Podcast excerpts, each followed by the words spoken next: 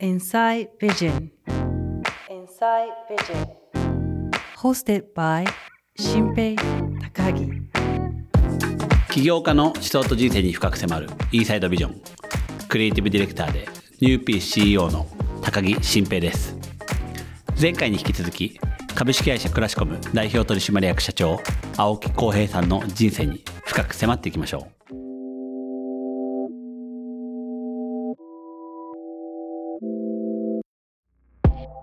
なんか北欧暮らしの道具店になっていくのが今のところ道筋あんま見えないですけど。もう見えないですよね。もう雑貨屋になるけど、さらさらなかったんで、そんななんかなんていうんですかね。まあカルチャーではあるものの雰囲気的にはちょっと違いますもんね。全然違いますよね。旗から見ると大転換が起きてるように見えるんですけど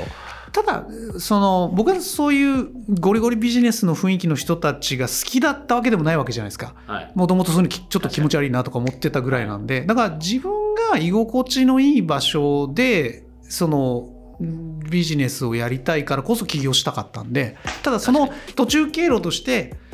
僕優先順位としては僕はその経営っていうところにあのちゃん近づいていくっていうそのところが目的だった。あとはもう全部どうでもいいわっていう時期が一定時間ありましたっていうことでそうですね。なのでまあその自分でやるからには自分が好きな会社にしようとか好きな人たちを集めて仕事しようっていう感覚はもともとあったんですよね。へなのであのいわゆる今僕らがやってるようなその報告暮らしの道具店の世界観に近いような例えばまあインテリアだとか、まあ、お洋服の雰囲気だとか扱ってるカルチャーの雰囲気だとかっていうのはもともと別に結構好きで付き合ってる人たちもそういう文化圏の人ばっかりだったのでそれはなんか自分としてはあんまり距離がないんですよ。なるほどなるほど、うん、むしろも元元々のものに一回しちょっとあの遠くに外国に修行行って戻ってきた戻ってきたぐらいの感覚ですよね。うんえそれがじゃあサービスをと閉じて北欧暮らしの道具店になっていくのはどういう転換があったんですか、いやもうダメだってなるじゃないですかう。ん、でただなんかその仕事がまあうまくいかないんでただもう僕子供もいたんですねその時ね。なので食わなきゃいけないじゃないですか。うん、でやめたとはできないですね、うんだから周りなんか身の回りのものを売り始めたんですね。はい。とりあえず。ヤフオクとか。はいはい。で僕は本が好きだから本をいっぱい持ってたんでアマゾンで本を売ったら7万円になったんですよ。おたらえ何この7万って使ったら例えば1週間とかでなくなっちゃうけどこの7万をそのままブックオフに持っていってブックオフで本を仕入れてもう一回売ったらこれ14万になるんじゃね？みたいな。ーはいはい感覚があってはいブックオフ行って本買ってみたら本当にそうなったんですね。でそれをぐるぐるやってるうちに3ヶ月でとりあえず当座食うお金はそれで稼げるようになっちゃったんですよ。おすごいですね背取りというか背取りまさに背取りですよね。うんでそうすると時間ができますよね。はいあの要はモラトリアムというか、まあ、一生背取りでいくっていうことは思わんけども、うんその困らなくはな困らなくていうか当座考える時間とか、はいはい試行錯誤する時間っていうのができてでまあその頃にあの妹がちょっと前に北欧に行って帰ってきてめちゃくちゃ楽しかったしもう私たちにとってなんか理想の世界があったとかって言って帰ってきたから。へまあ、起業に協力させて、こんなことになっちゃって、で、お兄ちゃん背取りしてるし、なんか悪いなって気持ちあるじゃないですか。ーはいだから、その、罪滅ぼしのつもりで、まあ、会社に100万ぐらい残ってたんで、じゃあ、お前、もう一回行きたいんだったら、会社の金使って最後にさ、パッと、これで終わりにしようよ、みたいな 感じでスウェーデンに行くことを提案して、へで、2人でスウェーデンに、まあ、一10日ぐらいですかね、ー行くっていうのが、もう本当に全ての、その、そっちの始まりですね。えー。えそれは本当にもう申し訳ないっていうのともう一旦なんか区切りをつけたかったってことなんですか？まあまあ、このまま行ってももうキャッシュアウトはもう目に見えてるわけじゃないですか。はい。だったら、まあ何かしらまあ意味ある、そのね、そのことに使った方がいいしすごい申し訳ないなって気持ちはあったんで、うん。なんか、まあこれで許してな、みたいなはい。感覚ですよね、提案した時は。へー。もう元気もないから、とにかくその時は。ってことですよね。うん、だから、お落ちに落ちてる時じゃないですか。はい。そういうこと言う時って。うんうん。なんかもう本当そんな感じですね。ポジティブな何かやってやろうみたいな気持ちで言ったわけではなく全て然ですよ。むしろはい。あ葬式とは言わないけれどもあーでも本当まあそういうセレモニーですよね。終わてりのセレモニーです終わりのセレモニーとして えっとスウェーデン。スウェーデンの、はい、ストックホルムにストックホルムにはい。行かれて、はい。そこで何が起きたんですか？まあ、まず行くって決めてから行けるまでって何週間かは当然あるじゃないですか。で人間ってやっぱ3週間ぐらいあると元気が出てくるんですよまず。ポジティブな予定があるし、予定があるし、まあ、毎日あの背取りしなきゃいけないから働くは働いてますし、はいはい、なんなら結構肉体労働なんであ体動かしてるからそのよく寝れてよく食べるし、ーうん。っていうんでなんかやっぱ3週間ぐらいするとだいぶその申し訳ないからスウェーデン連れてこうみたいな時から行くぐらいになると元気出てきていや俺なんでこんなことしすんのかなみたいなその、はいはい。でお互いあの結婚もしてて家庭もあって俺も子供もいんのにまだ生まれたばっかりの、うん。なんで妹とスウェーデン行くんだろうとか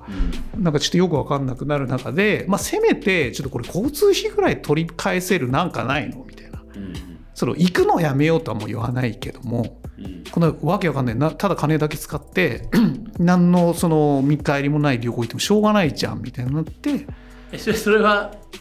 青木さんから言ったんですか？そうそうですだからなんか取り返せないのって言った時に、まあ、妹がすごい好きなそのヴィンテージのおその北欧の食器っていうのがあってそれが日本では要は供給過小の状態でみんなが探してるけどなかなか手に入んないんだよねと。で向こうでこのぐらいの金額で売っててっていう話をしてくれてえそれいいじゃんみたいな。じゃあそのクレジットカード全部持ってってその全部限度額まで使って買ってこようみたいな。なるほど。目的は若干もう顔行く前に変わったもう変わってちょっと変わってそれはだから行く途中の飛行機とかですね。ああなんかないのみたいな。はいはいはいはい。でじゃあまあ目的まで行かないですけど、はいはい。その行ってみてあったら買っちゃおうよみたいな、うん。そのついでにみたいな、うんただ行ったらそれが面白すぎてその見つけて買うっていうその宝探しみたいなもんじゃないですか。あー確かに。あったみたいな。それどういうえっ、と飲みの市みたいな？飲みの市だったりセカンドハンズの店だったりまあいろんなとこにああるまあ面白い。んですよねそれを探すのも面白いですね。めちゃくちゃ面白いですよ。確かに。キャッキャ行って探して。でもうで結局瀬戸りと一緒ですよね。結局探してそれ全部梱包して郵便局まで夫婦見ながら持ってってって もう肉体労働を延々やってもうあと寝るだけみたいな。面白いな。ただもうすごい楽しくて。へ何この楽しさみたいな感じになってでまあ送ったんですけどやっぱりその 考えがなさすぎっていうか事前に調査もちゃんとしてないからどのぐらいそのちゃんと包まないといけないかとか知らないで送ってるんえであー国際便で。そうなんですよ。結果的には送ったものの半分以上が割れてたんですよ。で本当はヤフオクで一回バーンと売って、まあ、要はその旅行代ぐらい取り返そうと思ってただけだから、あの EC サイトにしようと思ってなかったんだけど、もう儲けがなくなるっていうかもう出なくなるのは分かってたんで、うん。じゃあなんかもともとこう経験なんかなることがいいに使おうってその残ったものを。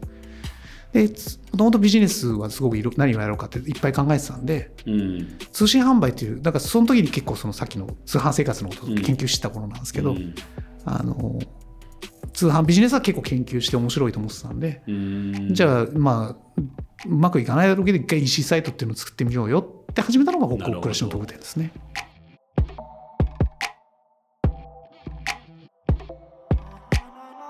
でその当時 SNS とかないナイスナイス。ですよねうん、それだけ。オープンして はい。どうなないやなったこれがねまた運がいいんですけど要は本当に人気があるけど国内に入ってきてないものだったんですねはいはいそのヴィンテージの北欧初期って。でそうするとお客さんの側がもう探し回ってるんですよ。ああ検索したりとかでなるほど僕らその当然誰も来ないと思ってるからメンテナンスモードにしないで作ってたんですね。はい要するにその作りかけのお店みたいな公開状態でどんどん作っていくっていうのをやっててそしたらなんでか知らないけど作り中にちょいちょい注文が入ってきちゃうんですよ。で「え何これ?」ってなって「い、やいやちょっとまだなんでな何月何日にあのいや始まるか予定だからメルマガだけじゃあ登録しといてください」っていうお返事をしてっていうのを何回かやってこれ何なんだろうなと思っていざメルマガな当時50通ぐらいかなうん送ったらその出品したものの6割ぐらいが当日に売れたっすよ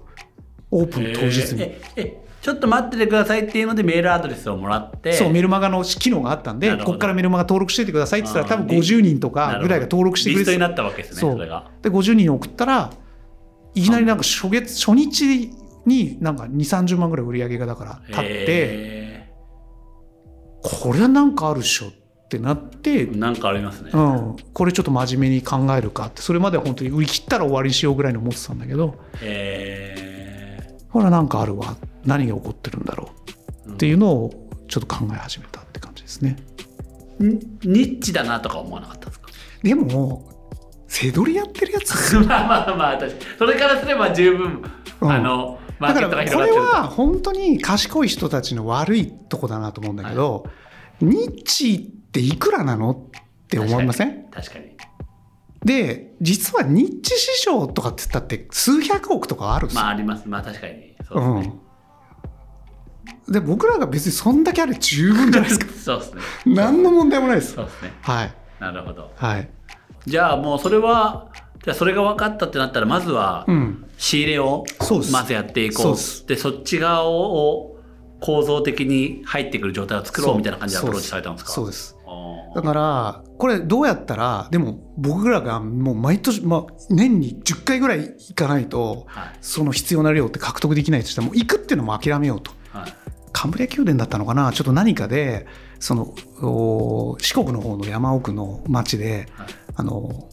彩りっていう葉っぱの会社でおばあちゃんたちが葉っぱ取ってきてうんそのオークションみたいなのでこう納品したらお金もらえるって。あの仕組みがすごい頭に残ってたんで。刺身のあれとかに入ってた天ぷらのやつ入ってそうそうそうるやつですよね。そうそうあれと同じことができないかなとうん。考えて2回目行く時にまず1回目行った時に友達になった人にそのなんかそういうバイヤーみたいなのをやりたいと思うやつ集めといてって言ってでマニュアルと評価システムとそのペイのシステム作って持ってって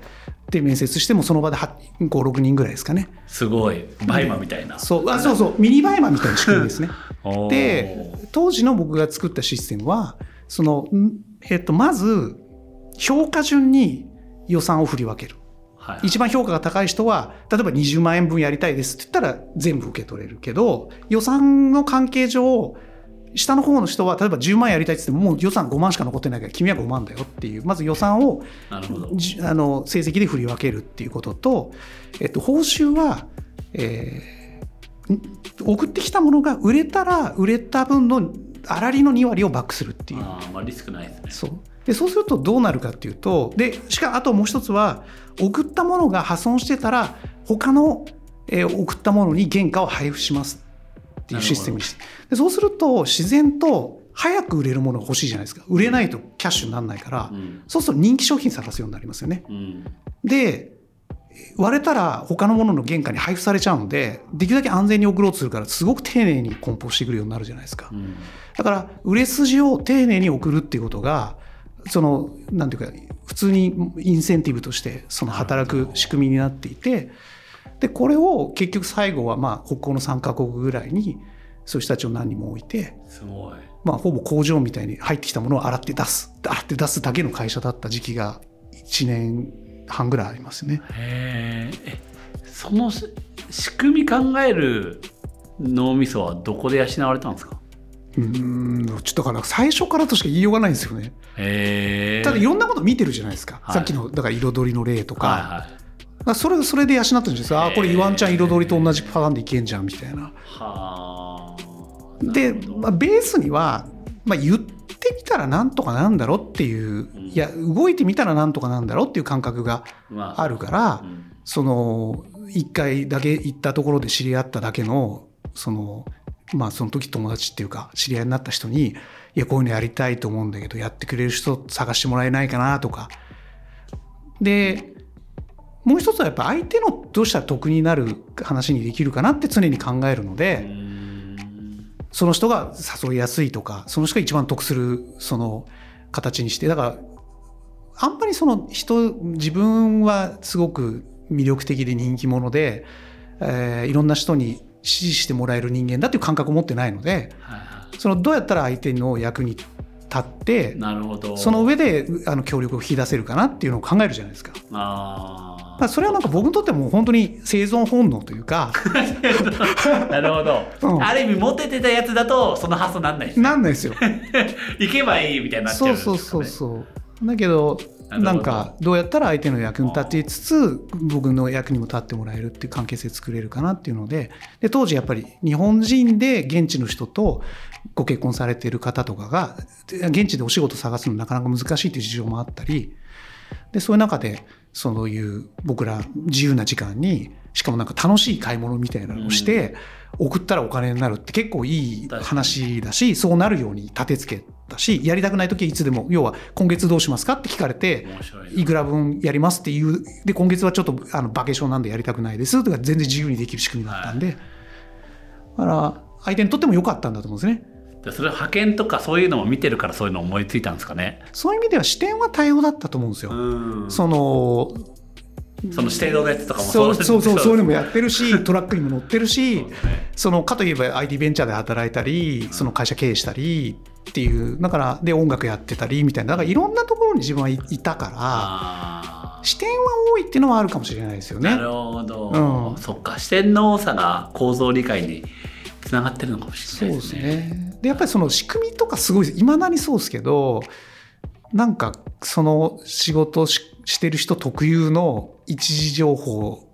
のなんか濃いやつとかすごい好きなんですよね。話聞くのが。なるほど。なるほどみたいなそういう難しさあんだなとか。なるほどなるほど。なんかそれはすごい興味を持って、まあほ、いろんなところで話聞いたり本読んだりして自分なりにやっぱ興味あることだから覚えてるじゃないですか。そういうストックはあったかもしれないですけどなんかただその頭の使い方っていうのはは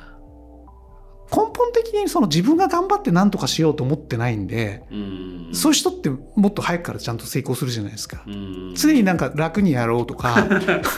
うん思ってるからうん。そうすると仕組みで何とかしようっていうのはもうごく自然とそうなっちゃうっていうか。そのヴィンテージの時は供給の勝負だった。はい。でまあまあそれは新品になっても変わんないかもしれないですけど、はいやっぱなんか歩行暮らしの道具でどちらかというとマーケティングというか、はい。まあ、どうそれこそさ先ほどおっしゃったように、はい。顧客とどう接するかみたいなところがはい。注目されてる印象があるんですけど、そこにこう論ビジネスの論点が変わっていったのはどういうふうに？ああなるほど。そうですね。まあおっしゃるようにやっぱ供給の勝負ではなくなるっていうことが起きるわけじゃないですか、はい。仕入れる商品で現行のものをやるってことは、その他のお店でも売ってるものをうん。を扱うっていうことになりますからでなんなら僕らは定価でしか売らないっていうのをずっとやってるのでそうするとその市場で一番高い金額でうん。そのどこでも売ってるものを売るっていう勝負をしなきゃいけなくなってるので、えーそうすると必然的にその課題が大きく変わりますよねと。う。ん。割と僕は最初はあの値がめちゃくちゃ素直なんで自分で言うのもなんですけど、うん。あの e コマースの本みたいなの薄い本買ってきてそこに書いてあることを全部やるみたいなえことから始めて、それ e コマース的にはどういう時代ですか？えー、と楽天全盛みたいな時代ですね。楽天がわーって注目されてみんな楽天一番に出向するみたいな、で僕らも楽天に出した時期ありますしなんか本当にベタベタの当時の e コマース運営っていうのをやりきった感じですね最初に。うん。だからリスティング広告を社内担当者つけてー1万キーワードぐらい回すみたいなのもにあの0年代はやってましたうんし、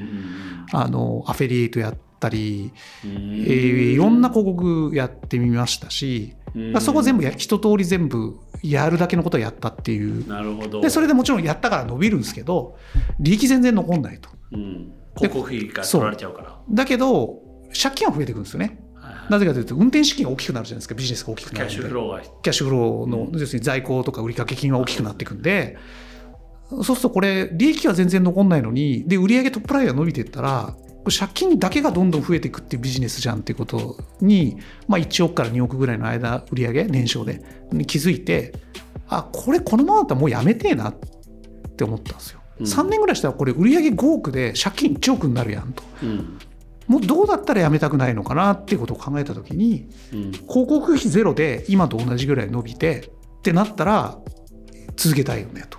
うんでそうなるにはどうしたらいいかっていうことをまあ考えた時に、まあ、さっきのそのメディア化みたいなことに最終的につながっていくっていう感じ。あーじゃあ一回はある意味ヴィンテージの時は、はい。むちゃめちゃ希少性高いもの取り扱ってるから、引きがあって、はい。フルでどんどん来て、そうです。まあ、その辺にある北欧のものを取り扱ってる、雑貨屋みたいなのにはい。一時的にはなってたわけですよね。いや完全にそうですよね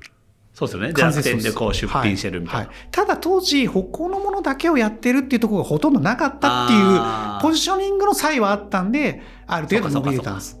なんかそのレースなんかトップラインの見てると、うん。まあ後でなんとかうん。利益改善するんじゃないとか、はいはいはい。なんか考えそうな気もして、はい。とにかくこう突き進めるだけ突き進もうと思っちゃう気もするんですけど、はい。はい僕の中のなんていうかもともとあるそのか経営前にあるその2つの強みって一つはシステムに対するその理解というか、うん。その自分で開発はできないけれどもどういうプロダクトにして多分データベースどういうふうに設計してどういう実装するかみたいなことを構想できるっていう、まあ、システムに対するそのリテラシーと会計に対するリテラシーとそれからオペレーションマネジメントって言ってその、はいい、わゆるオペレーションの仕組み化みたいなところの、うんこの3つが一応僕の得意な玉なんですよね。なのでこの3つあるとそこは大体もう見えるっていうか、っうん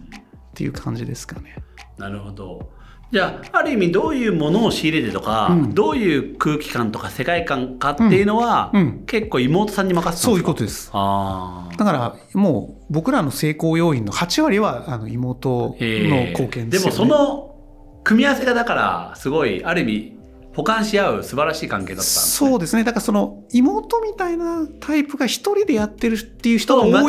ケットだったんですよね。なのでそこに僕みたいなのがたまたまいたことで、まあ、彼女は一人でもある程度うまくいったと思うし僕は逆に一人だったら何にもなんなまあ、かった好きでやってるようなビジネスですよね。そうなると。だから、まあ、妹が歌手で僕がマイクみたいな感じですよ。ああマイク。はい、マイクってただ立ってるだけで何の意味もなさないじゃないですか。はいはい確かに。はい、だから、あのたまたま歌のうまい妹と、あのまあ、そういうシステム的にそれをこう増幅するっていう機能を持った僕が組めたっていうのは良かったですね。面白いな構造的なその問題に、うん。このぶつかった時に、うん。まあ、それは構造の話でもあるし、まあ、ある意味この、おまあ、自分たちをメディア化してやっていくっていう世界観の話でもあって、そこはどういうふうに議論して、うん。なんていうんですかね。なもうこれ自分たちのメディアにしていかないとダメだみたいなうん。感じになってったんですかなんか。っていうかもともとなんかブログとか書いてたんですね。はいはいでこれはもう90年代の本当半ばぐらいにちょっとしたなんか個人サイトみたいなの作って日記書いたらいろんな人来るみたいなことはやったんであそのどういうふうにしてインターネットユーザーがなんか定期的に来るみたいなそういう土地感みたいななんとなくあったんですよ。ーなるほど。で実際ブログとか結構人気が出ててなんか読んでますみたいなことをすごいいろんな人に言ってもらえるっていう状況にはもともとなってたのでこれに注力しこれをただの日記みたいなブログじゃなくてちゃんとメディアとして成立するようなものにしていくってことによって伸ばせるんじゃないかっていうのはまず最初あったのとやっぱそこにさっきの通販生活の事例とかあとはピーチ・ジョンさんとかの事例だったり、ほぼ日さんの事例みたいに要はコンテンツで人が集まってきてその集まった人たちに物を売るっていう形でマネタイズするっていう要はメディアが広告じゃなくて物販でマネタイズするっていう形っていうのは構造的にあり再現性があるよねと。うん。なぜかというとインターネットでほぼ日だけがやってるんじゃなくてほぼ日の前にはカタログ通販の時代から。ピジョンだとか通販生活があって成立してるんでこれはもう結構硬い再現性があるからあのでもなぜかほぼ日しかできないみたいなことをすごい言ってたんです当時の人たちは。僕がああいうのやろうと思うんだよねっつって。あれはもう糸井さんだからできるやつだからっつって。いやでも僕構造的にこれ絶対再現性あると。なぜかというと何回もやられてるから。うんうんだからそれをもうこうちそのポイント外さなければできるはずなんじゃないかっていうふうに思ってたっていう感じですかね。メディア化ってはい。結構、まあオウンドメディアみたいなうんことをこう言われた時代もあったりして、それを自走する状態に引はい持っていくって、はい。まあおおウェブメディアとかもそうだと思うんですはい。けど、はい。なんか結構みんな苦戦するじゃないですか。はい。そこはなんか何が違ったんですか？とですねあのもちろんもともとブログとかメルマガ面白いって言ってもらえてたっていう状況があるところからそれをどんどん増幅させてるんでそのゼロからいきなり始めてるんじゃないんですよ。ああそっかそっか。いろいろやってたことの中で予まあ期せぬコンテンツと読者はいてそうですねコンテンツと読者というか要はいわゆるあのドラッカーが言うはい。イノベーションの7つの種で最も重要だっていう予期せぬ成功っていう、うん。つまり先にまず予期せぬ成功。ただブログ書いてるだけなのにブログのこと褒めてもらうみたいなことやたら多いよね。と読者やたら増えててアクセス数は多いのに売れてないよねみたいな。はいはい。ってことはこれここはもっとできるんじゃないかって考えるわけですね。予期せぬ成功が起きてるんで、はだからまあそこに注目したっていうのはまずあると思うんですよ。でそれだからよくある温度メディアの取り組みって何も先に成功が起きてない予期せぬ成功が起きてないのに始めればそれは博打ですよねこれは。うまくいったりいかなかったりする。で僕らの場合大体のことはその前に実は小さいんだけどもシグナルをキャッチしてるんですよ。なるほどでシグナルがキャッチできなかったらスッとやめてますから。はいはいまあ、そういう意味ではその予期せぬ成功ってよく僕らパイパラグライダー理論って言ってるんですけどパラグライダーってこう想像してもらうとなんか山の斜面をパラシュートをずるずる引きずりながらトコトコトコトコってやってえ歩いてなんか崖みたいなところがふわっと飛ぶみたいな。うん。で大体ちゃんと風吹いてる時ってこうやる時になんかふわっとするじゃないですか。足が地面からちょっと離れるはいはいはいはい。1回2回。はい。でこれないのに崖からジャンプしたら絶対ダメじゃないですか。なるほどそれが予期せぬ成功がそのそうなんですよ。武器だとだからちょっとしたことなんですよね。思ったより人気出たなとか思ったより褒められるなとかぐらいでいいんですけどその予期せぬ成功が起きたことに対してじゃあ次第2段階として可逆性可能要するにいつでもやめられる形でどうリソースを1回投入するか。あまた成功した。じゃあもう1回せそのリソースをこうやって増やしてみようっていう。もう本当にそこはいきなりなんかオントメディア戦略みたいにやるっていうよりはちっちゃくちっちゃくやるんですよね。あカートボタンのある雑誌っていうコンセプトを当時はよく言ってましたね。ーあー。なるほどこれでそのまま変えたらいいじゃん。でも面白さによってると限定商品とかばっか載ってんですよ。うんうんで、よくあったことですけど、買いたいと思ってちっちゃいなんか電話番号みたいなので電話すると、もう売り切れてますみたいな。だから、面白いを主軸にしてて、売れるってことは1ミリも考えてないからこういうことが起きるわけじゃないですか。なるほどなるほどだからまあこれはいいんですよね。目的に合ってるんで。うんだから僕らは EC だとこれ全く逆のことが起きてて、面白くなくても在庫いっぱいあるものとか、売りやすいものみたいなので、その面を使っていて、で、売れるか売れないかでどういう記事作るかが決まっててみたいなところを、この記事作るってことに関しては、もう面白いか面白くないかで考えようっていう。なるほどただカードボタンはあるよねっていう、そのなんかこの雑誌と e コマースの間ぐらいのところを狙いに行こうっていうのが最初のあのーアプローチでした。当時は自動販売機みたいなのしかないんですよ。うんそうですよね。EC サイトを含めて。ねもうパンパンパンっていう、でそこにすごく面白い商品ページでしかも分かりやすく親切にいろんな側面で丁寧に時間をかけて作ったコンテンツがあったらそれは売れるんですよね、うーん確かに。うん、だから別にいきなり Day1 から結果が出るからもうキャッキャ言って楽しいからその方向にどんどん進むじゃないですか。はいはで僕ら結果出ないのに頑張るってことないんですぐやめちゃいますから、そはい。そうだったらだから結局今まで続けてきてるってことはもう多分 Day1 とかもう最初から結果出てるんだと思うんですよね。いああなるほど。だからとにかくガチャいっぱい引いてんだと思うんですよね。ああで当たったものを伸ばすし当たんないのをなんかがんよく言うのはあのうまくやるからすうまくいくんじゃないと。うん。要するによくあるのはなんかうまくいかないってことがあるとはいはい。下手だからなんじゃないか。あって思ってどうやったらうまくなれるかっていう課題を設定してうん取り組むこれも典型的にうまくいかないパターンだと思うんですけど、あうん普通は下手なのにうまくいったからうまくなるまで続けられるんですよね。ああだから最初の課題はうまくなることじゃなくて下手でもうまくいくことを探すってことなんですよ。なるほどなるほど。要するに最初の僕らのヴィンテージただ持ってきただけで素ど素人がボロボロの EC サイト使ってるのに初日から6割売れるみたいな。これが要するに下手くそなのにすうまくいくっていうことが起きるから続けられたら結果的にうまくなるんですよ。ああなるほどでなもうまくいかないっていう事態に直面した時にみんな考えるのは自分たち下手だからうまくいかないんじゃないかってあ考えるじゃないですか。もっとうまくやったらうまくできるんじゃないかだけどうまくなんないとうまくいかないやつなんて努力する価値ないんですよ。うんうまくなったところでもうあのトップラインそんなに変わんないんで。確かにだけど下手くそなのにこんなにうまくいくんだったらえこれうまくなったら超うまくいくんじゃね？ってなるじゃないですか。あでやる方も楽しいしー確かにだからそうなるものを探すって感じですね。だからメディア化っていうのはまさになんか広告のチューニングとかなんか楽天の運用とかもうめちゃくちゃ精緻にやんないと勝てないみたいなとこでしばらくやってなんかあんまうまくいかないしでもへだいぶうまくなるまでやったんだけどまあまあ言うてもこんなもんかっていうところまでしかいかない。中でその普通に楽しく書いてるブログ受けてるよねみたいなそういうなるほど。そんな下手くそにやってんのに受けてる何かがあって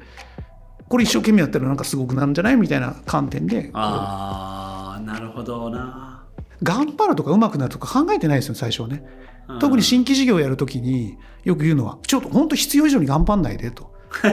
なんでかというと仮説が当たってるか分かんないじゃないですか。その頑張りでカバーしすぎカバーしてこっちはそれを見て判断してあこれいけるっつってその後にバーンって投資しちゃったらいやお前の頑張りだけだったやんみたいになったら困るじゃないですかだから仮説通りぐらいのアプローチはちゃんとはしてほしいけどうんそれがなんか必達目標みたいになって頑張ってなんか数字作りましたみたいに持ってこられてもいやいやいやいやそれやめてくれるっていう感じになりますよね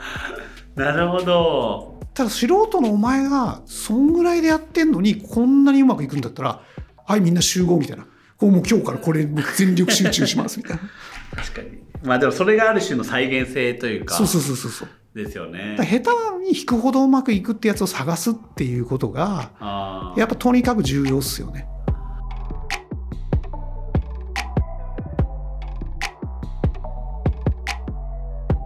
うまくいく、うまくいかせようっていう話に、話が行きがちだけど、うん。その手前にもう本当にうまくいくものは下手でもうまくいくっていう。うん。なんか、うん。まあそれをだから経験じゃないですかね、うん。僕はあの、まあ、ビジネスに限らずいろんなケーパビリティ個人に宿るケーパビリティっていうのはあの自転車に乗れるってことにすごい似てるなと思うんですよ。自転車に乗れるってすごい身体値だなと思っていて、うんそうですね。その自転車に乗ること一切しないままに、うん乗り方の本とかめちゃくちゃ読んでも絶対乗れるようにならないじゃないですか。うん。で乗れないで転んでる間に学び1ミリでもあるかっていうと学び全くないんですよ。うん。100回転んでも乗れるようにならないけども乗れた瞬間に全てが分かって一生忘れないんですよ。つまりこれどういうことかっていうと成功の瞬間にしか学びがないってことですよ。あそして成功すれば全てが分かるんですよ。あ、なるほど。でただ子供用の自転車にさえ乗れればロードバイク乗るのはすぐなんですよ。うん。だから小さい成功。小さい成功でいいんですよ。だから小さい成功をどう見つけるかっていうことがすごく重要で、それは身体値になるんで、もう瞬間に全てがわかるんですよ。なるほどな。そういうことって結構あるじゃないですか。ありますいっぱいね。。その自転車って結構わかりやすいと思うんですけど、あれ自転車の例えで何回も転んで学ぶんだよみたいな、早く転べとかっていう言い方する人いるじゃないですか。僕はあれはすごく間違ってると思っていて、うん転ばなくても学べるはず。うん成功すれば。なので、例えばうちの息子の例で言うと、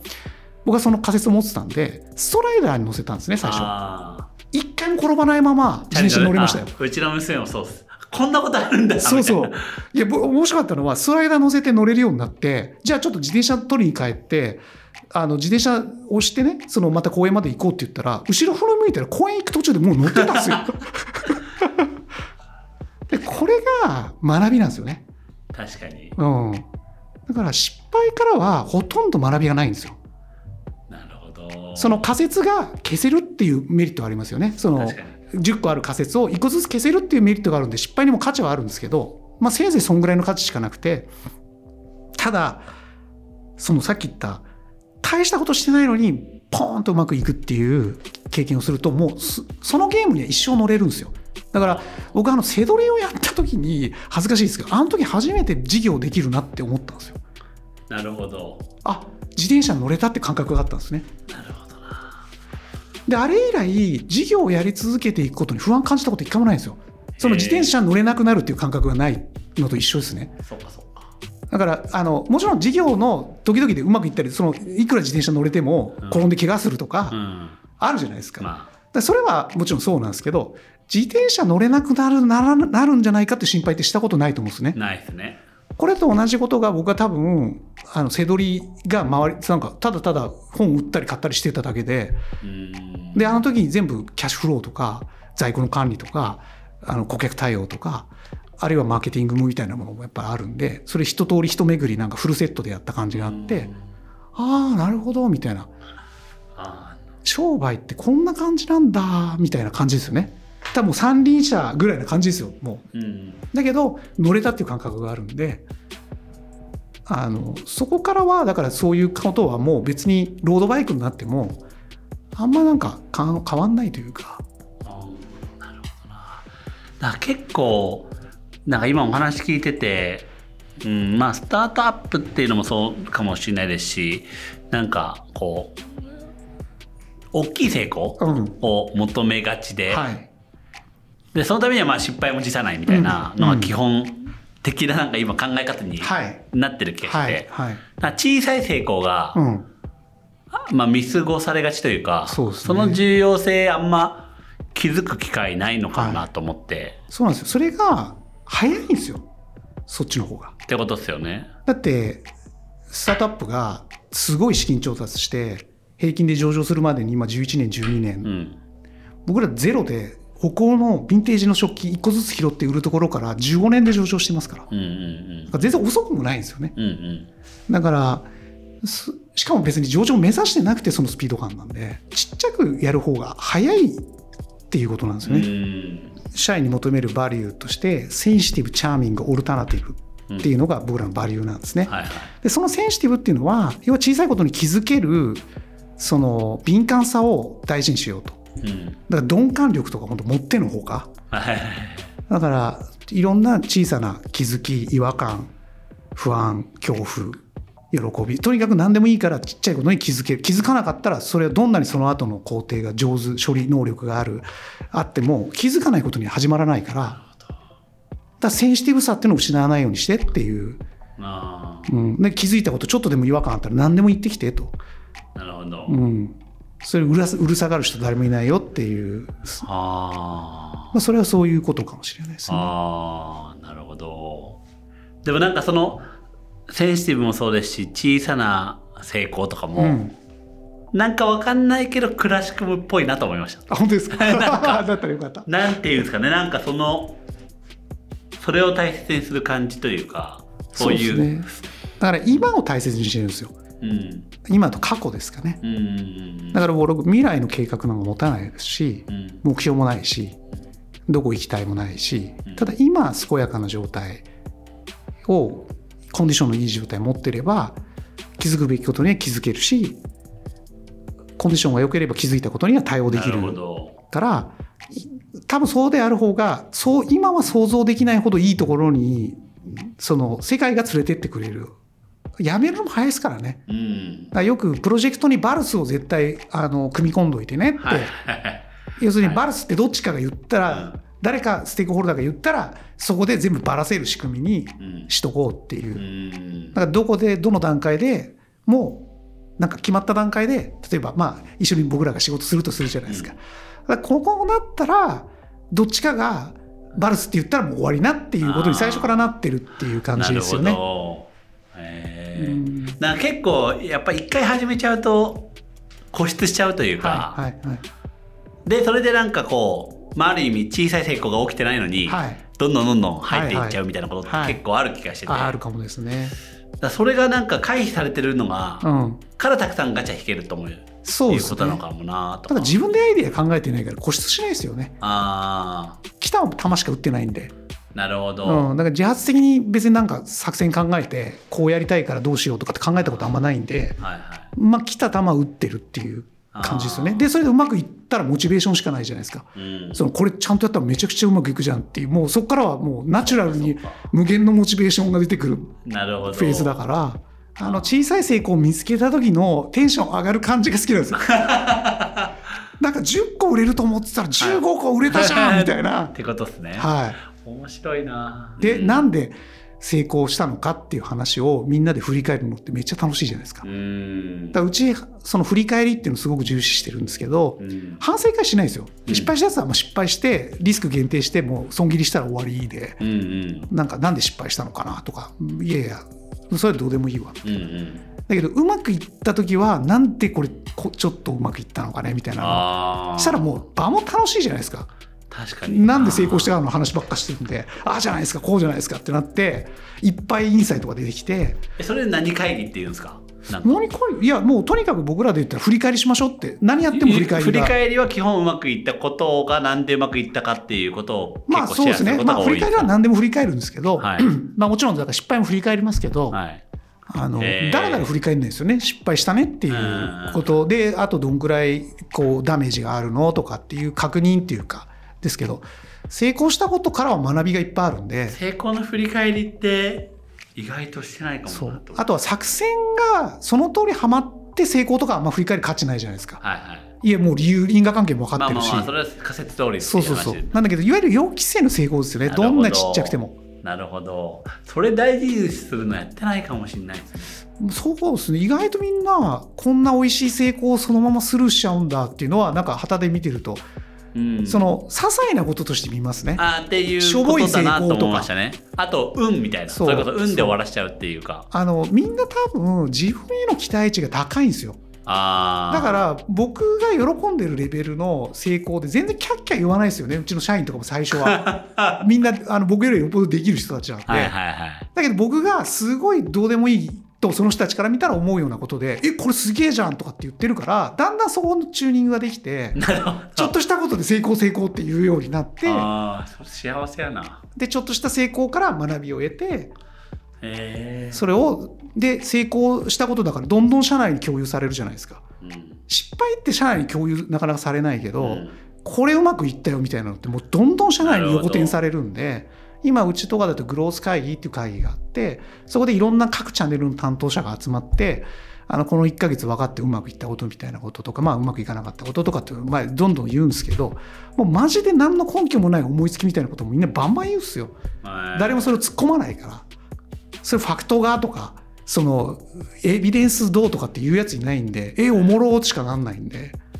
だから僕ほら人生で別にあのすごいうまくいってた時期があるわけじゃないからだからいまだにやっぱちっちゃいこともう本当だからみんなからしたらいまだに超ちっちゃいことでキャッキャ言ってますかうん。だからあれなんですかね。ら、うん、小さい大きいっていうことが価値だと思っちゃうからうん。そうそうそうそうそうそう。なんか重要じゃないみたいなになっちゃうんですけど成功は成功だから。そう。だし成功っていうかラッキーっていう感じですよね。ああこそっかそっか。そう。そっか。そのラッキーに大も小もないじゃないですか。ラッキーっていう。あーラッキー確かに、うん。成功っていうとそう。なんかあれが出ますけど。サクセスって感じじゃなくて、うん。ラッキーっていう。ラッキーがあったらラッキーを大事にしようぜってことか。ラッキーを大事にしようぜっていう。うん。あーそれめっちゃいいっすね。ラッキーにフォーカスしてますね。ああ面白いな。うんだからそのラッキーに気づける自分でいたいなとは思いますよね。う、ん。その小さいラッキはいーはい。に、だからそれこそこのポッドキャストのお誘いいただいた時もなんかあるかもしれないじゃないですか。あそうですね。うん。まあ出てうもん。その時間だけがリスクだから。だから。えーなんかいい匂いするなみたいな あのはいはい。武さん面白そうだなとか,、はいはい。なんか写真見たらすごいニコニコしててなんか こう元祖いいなとか、はいはいはい。そうするとなんかラッキーがはい。拾えそうな感じがするとなんかホイホイっと来ちゃったりして、え。ーインサイドビジョン本編で語りきれなかった話の続きは来週火曜インサイドビジョンサイド B で配信します。番組をフォローしてお待ちください青木さんがやっぱりすごいなと他の人と違うなと思うのは僕の中でやっぱり流行に流されないっていうことかなと。自分で腹落ちできないことはやらないっていうことであの大学進学だったりとかもしなかったりとか、まあ、なかなか正社員つかなかったみたいな話ありましたけどでやると決めたらとことんやる。である種その今流行りのビジネスモデルとかうーんそういうものに飛びつくんではなくて自分で納得感を持って一つ一つ積み上げていく。波に乗ってうまくやっていくっていうような考え方じゃないからこそちゃんと仕組みを作って着実に考えて自分の信じる道をやっていく。でそのスタンスがある種のこの北欧暮らしの道具店っていうぶれない他にはないブランドっていうものの強あの足腰になってるんだなと思いましたし力んでるわけじゃなくて予期せぬ成功小さな成功そしてそれをラッキーだっていうことで大切にする。失敗じゃなくてそういうものを積み上げていこうよっていうその幸福感があの軽やかな空気感になっていて